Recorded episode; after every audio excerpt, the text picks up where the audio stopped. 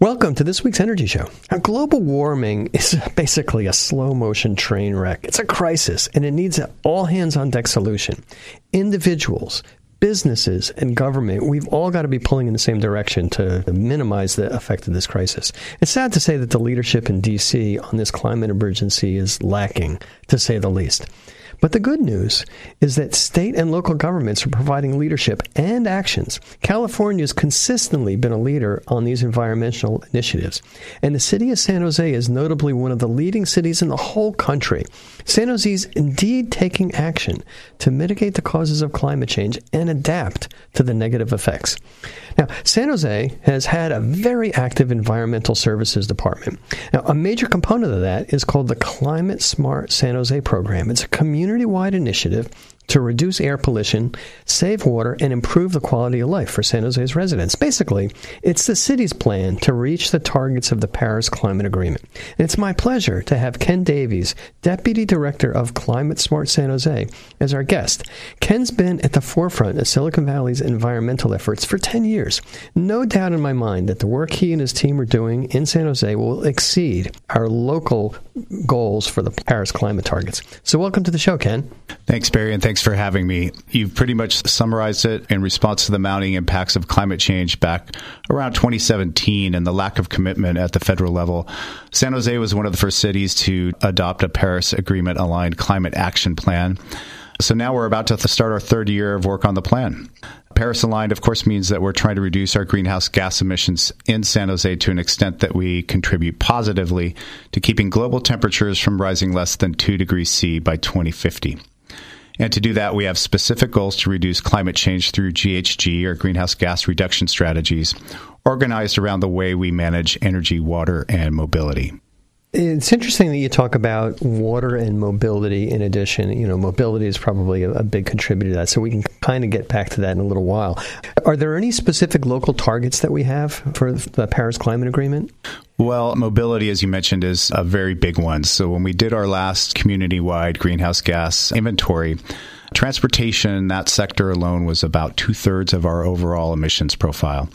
As some of you may know, San Jose is a net exporter of jobs. And so we have a lot of folks living in San Jose that drive elsewhere to get to work every day. And that means a lot of vehicle miles traveled and a lot of emissions coming out of those vehicles, which unfortunately are a lot of times single occupancy vehicles. After that, we focus on building energy and greenhouse gas emissions because that's the next one right behind transportation, roughly a third. And then we've got a few miscellaneous categories underneath that that we'll get to down the road when they become more important. So transportation is the biggest, or buildings the second biggest segment? Buildings, yeah, roughly a third. We've had a lot of success over the past year now. Back in December of 2018, we passed a building performance ordinance. That's for existing buildings starting at 50,000 square feet and above. And then this year it moves down to 20,000 square feet and above. And what that does is ask those buildings to monitor their performance score through Energy Star Portfolio Manager. If they're a high performing building, uh, say 75 points on that scale or above, then they just provide us evidence of that and go on their merry and efficient way. If they're below that, then at some point in the not too distant future, we'll be asking them to take some measures to improve the performance of that building. Now, it's interesting when you look at the mix between transportation and buildings. It's really hard for a city to say we're going to do something different with transportation. I mean, the cars are the cars, the state makes the policy, the feds make the policy. It's really hard to change that. But on buildings, the city has some zoning capabilities, and, and that really makes a difference. Yeah, and I would say that's one of the things we're really good at. That may sound draconian to some, but we're good at passing ordinances that can kind of control our local environment that way. Yeah, you know, it's funny. Nobody really likes any of these ordinances or mandates. They'd like to just build whatever they want. Mm-hmm. But it's just really important when you look back now at the ordinances that the state passed and San Jose passed for buildings and you move into mm-hmm. a 20 year old building or 30 year old building, they're way better than what we were building before. Right. So that, that's huge. And then this past September, we passed an electrification friendly REACH code. So, in advance of the effective date, which was January 1st of this year for the state's 2019 building code, we did a local ordinance called the REACH code, which goes farther than what the state is going to require of buildings. For ours, we said if you build a building all electric, because we know our power supply in San Jose is very clean already, over 80% carbon free, then all you have to do as a developer or builder is comply with the base code for 2019. If you still choose to have natural gas in the building, otherwise known as a mixed fuel building, then you're going to have to go even farther beyond that and incur those additional costs to keep that fossil fuel going in that setting. Yeah, and it's interesting as one who's looked at these different costs natural gas has some appeals to people who like to cook on a stove or maybe have a, a pool heating system, but in almost every single case, electrifying it is better from a performance standpoint and better from a, clearly better from a climate standpoint and better from a cost standpoint. People just uh, kind of they're set in their ways. Yeah, and the other one that most people aren't aware of, Barry, is that there's some pretty significant indoor air quality impacts from having natural gas in the home. So that fuel's being combusted either in your furnace or your water heater, and most notably your gas stove. When you're running that flame, you're producing byproducts like formaldehyde and carbon monoxide, nitrous oxides, all kinds of things that wouldn't actually be legal in those concentrations if they were outdoor and being measured by the, the, the Clean Air Act, for example. That's one of the things that you never know. You've grown up with gas stoves, kind of, you know, you're used to the cooking smells and you may not always turn on that hood. But um, yeah. as one who has made the change from gas to induction, you know, the only thing that comes off is steam, or when I'm cooking a steak, I might get a little bit of smoke, but yeah. it's just great. Yeah. All right, good. Well, let's talk about a few other things. What's the Climate Smart Challenge and how can people participate in that? Yeah, Barry, we're really excited about that. It's a new web platform that we've got up in English, Spanish, and I think within the next week in Vietnamese. It's an initiative that invites residents, employees, and building owners in San Jose to join and pledge to reduce their GHG emissions. It uses basic information. So you'll create an account and you'll enter information about your appliances your commute, the type of vehicle you drive, things like that. No personal info required, but personal climate info, if you will. So then it'll provide you with a list of over 60 different actions that you can take in order to reduce your climate impact. And those can be sorted either by cost of implementation, so you could pick things that are very reasonable to do, or by the carbon impact. So it's each of the actions has that listed underneath. You can sort it any way you want to and uh, take some actions and then see what your personal profile looks like after you've done those. Yeah, I just signed up for it, and I'm looking forward to seeing how I fit in on the scale. It's just to use a lot of carbon, and hopefully I don't use that much. But kind of along those lines, how feasible is it to transform an existing building into a zero net carbon building? It's actually really easy right now. So if your building is already all electric, meaning no natural gas appliances, furnaces, or anything like that, it's very easy. You just get in touch with San Jose Clean Energy and let them know you'd like to enroll in Total Green. You'll pay a slightly higher monthly premium for that electricity, but you'll know that your building or house is being supplied by 100% carbon free electricity. If you still have natural gas devices like your gas water heater, then there are some programs out there that are available to help incentivize you to switch to an electric device. Yeah, it's one of the surprises I had when I went to put in a heat pump water heater is that the plumbers didn't know what I was talking about, and this was you know eight months ago or so. Yeah. And, and now they're starting to know, but it was it just was really easy to put the thing in, mm-hmm. and it's just way more efficient. Interesting anecdote: about a month ago, my wife mentioned to me that the PG&E guy came to our house to take pictures of our gas meter. And she said, gee, I wonder why he's taking pictures of our gas meter. Mm-hmm. I said, well, the reason is that it's not moving anymore. Oh, they thought it was broken. they thought it was broken, and you know now we, we look at the only time we use gas is if if we're heating up the spa. It's just spikes on weekends, and that's it. It's just like nothing. Yeah, it's a great example of what cities can do and the role they can take because you're really kind of driving the market. And so Whereas at the beginning, you wouldn't have found too many plumbers that knew about these and how to install them. Hopefully, we're building that learning curve and certainly providing training along the way through some of our other offerings. Yeah, yeah. And then the other thing that I wanted to do, but I never thought about it in advance, is I got all these pipes coming out of my roof mm-hmm. the, the, little vent pipe from the gas, the vent pipe from the HVAC, and I just kind of clean up my roof line. And so yeah. it's now going to be a nice, smooth roof just with solar panels. But it's, and that's what will happen in those new homes that are built under our REACH code. There won't be any of those things anymore. There won't be a gas meter extra gas piping in the house, any of that infrastructure will be gone, and, and that's how they save money on building those. Yeah. All right. What kind of rebates and incentives are available from San Jose, and where can people find out about those? Yeah, we have multiple web pages and all the different programs we offer. We just won a grant last year from the Bay Area Air Quality Management District to provide rebates of up to $6,000 for residents to switch from a natural gas water heater to an electric heat pump water heater. Silicon Valley Clean Energy, if you're not in San Jose, they serve the rest of Santa Clara County, also won a similar grant. The heat pump water heaters, they work like a refrigerator in reverse. So it's not like startlingly new technology. It just pulls the heat from the air and the surrounding environment and moves it into a tank where you're trying to heat the water up. They work great. All right, so Ken, global warming is such a big problem. It, it sounds like we got to, you know, put in place these enormously expensive solutions. What are some of the more modest actions that San Jose residents can take? Yeah, Barry, a, that's a great point uh, because it can seem overwhelming and that maybe there's nothing you can really do to affect things. But if we all take uh, small steps every day and, and everybody starts doing that, it really adds up. Uh, you know, not everybody can afford a Tesla or even a lower priced electric vehicle. So, so what can you do? Uh, simple things like installing LED light bulbs, uh, conserving energy, changing your diet to a more plant based one, or taking public transit are all achievable ways of reducing your personal carbon footprint. So that's what we try to promote. We try to just have a slogan of one day, one action. And if everybody's doing something like that, it can really add up. Yeah, no, it definitely makes a difference, and you know, I'm kind of happy to see what's going on with companies like Beyond Meat, and you know, yeah. more of a plant-based thing, and it's yeah. it's kind of a change in our society to mm-hmm. move away from that. Yeah, that Impossible Whopper, Burger King won't release the numbers, but I hear it's like off the charts in wow. terms of how many they're selling, and, and people don't mind it. Yeah, I heard on the radio that they're talking about doing little chicken nuggets also. Yeah, that'd be kind of uh-huh. weird, but you know, and I've tasted them. They're yeah. not the nuggets yet, but the the meat yeah. tastes reasonably well. It does, yeah. So it's good. All right, so you mentioned the San Jose REACH code. Go into a little bit more detail of what that is for new construction and for different kinds of new construction. Mm-hmm. Yeah, as, as we talked about earlier, you would just have to meet as a builder the base code. There would be no added requirements from building all electric. The advantage you're getting there as a builder is that you're not trenching a gas line from the street to the house or building. There's no electric meter, there's no internal piping, there's no carbon monoxide monitors, for example, inside the house because you don't have that danger there.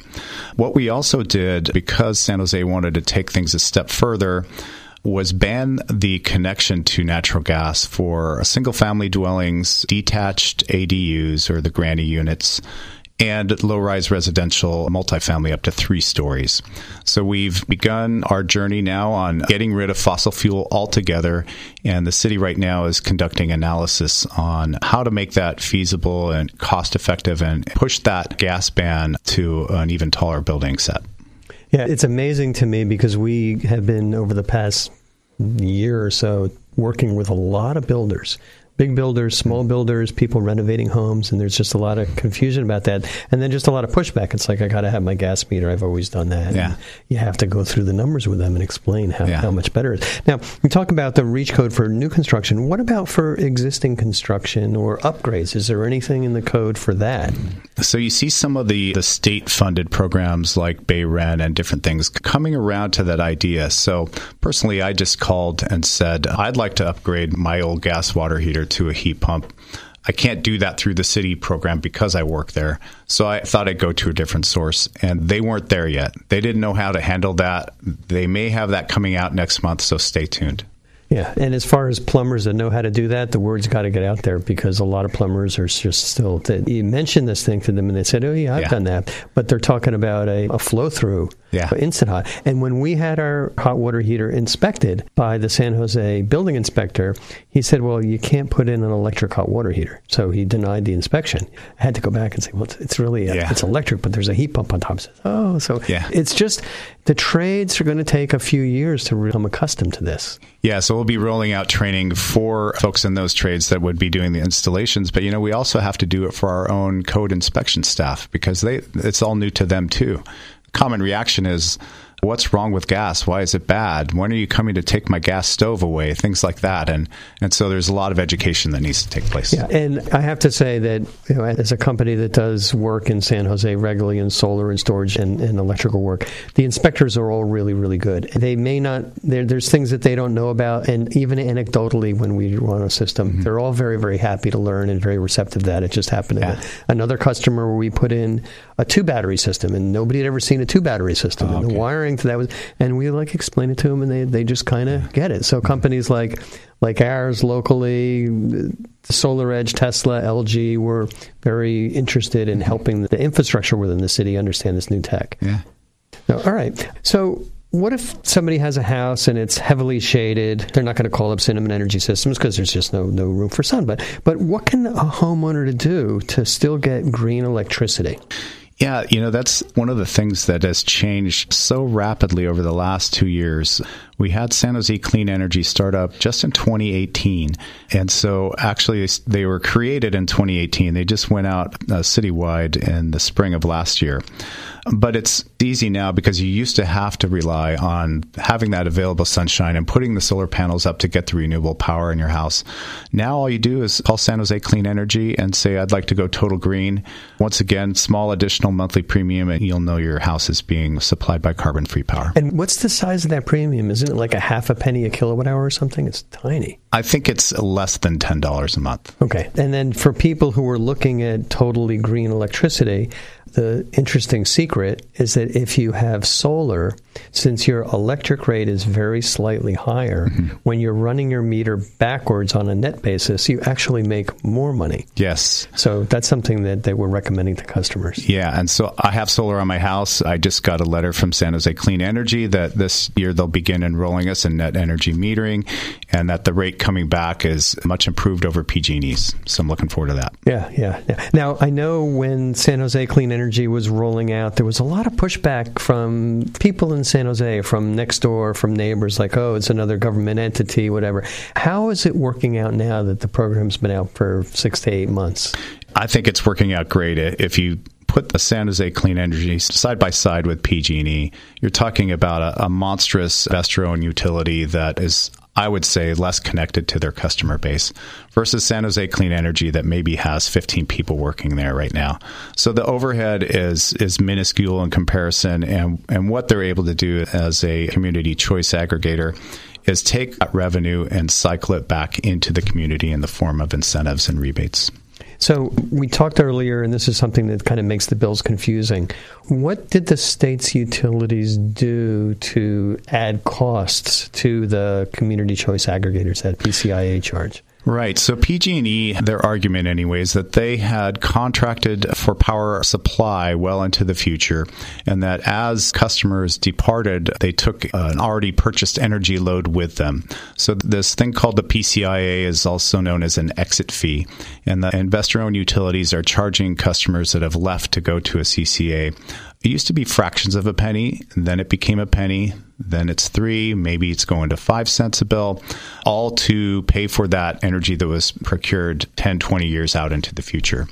Yeah, it's a frustrating thing for everybody, and we deal with the frustrations. I'm sure it's much more worse for you, but we have customers calling us and saying, "Why is my bill so high? Yeah. How do we interpret?" And I actually did a whole podcast on trying to explain an electric bill, but it's really complicated. It's tough. It is a battle at the state level within the legislature and the CPUC. Hopefully, that will be resolved. Uh, it seems like it comes up every year. Hopefully, it's resolved on the side of the CCAs, and those bills drop a little bit. Yeah, just get that charge lower. I mean, it's just the utility made some decisions. They weren't good business decisions. They were approved, and they kind of have to live with it. And, yeah. you know, hopefully the uh, Governor Newsom will, will be able to get some good changes in place. All right. Well, let's kind of take a step back. How did you get involved in the environmental movement? Yeah, you know, uh, decades ago at this point, I had a previous career in the restaurant industry, and I realized it felt kind of the same every day. I wanted my work to make more of an impact and not just be a paycheck. So I went back to school. I went to San Jose State and started studying environmental studies. Eventually got a job in the city's environmental service department and amazingly, that was almost 21 years ago. So I do want to mention that for any of our younger high school age listeners that would also like to make a difference, we are hosting a climate career fair on March 7th. It runs from 11 to 5, and it's going to be at the Fairmont in San Jose right across the street from the Tech Museum, where they're hosting the Youth Climate Summit on the same day. Great. Uh, that's good. That leads into are there any other upcoming climate smart events or things that people in Silicon Valley can participate in? We'll be having a host of activities this April. As some of you may know, this Earth Day this year is the 50th anniversary of Earth Day. So everybody's trying to make a big splash. I know that Mayor Libby Schaaf from Oakland has thrown down the gauntlet to her counterparts in San Jose and San Francisco. So I think all the mayors are gearing up for something big in terms of an announcement. Well, I'm looking forward to that. That sounds really good. All right. So how can people find out more about climate smart programs for their business or their home? Yeah, you're just going to go our webpage at www.sanjoseca.gov forward slash climate smart, and you'll find a variety of different resources there that you access our programs through. All right. That's great. Well, that's all the time we have on this week's Energy Show. Thanks, Ken, for joining us today and talking about the Climate Smart program. And I hope that everybody in the area participates. And if you're not in San Jose, there's similar programs in neighboring communities. And thanks to all of our listeners for tuning in. If you missed any of today's show, you can always go to our website at cinnamon.energy and listen to the podcasts.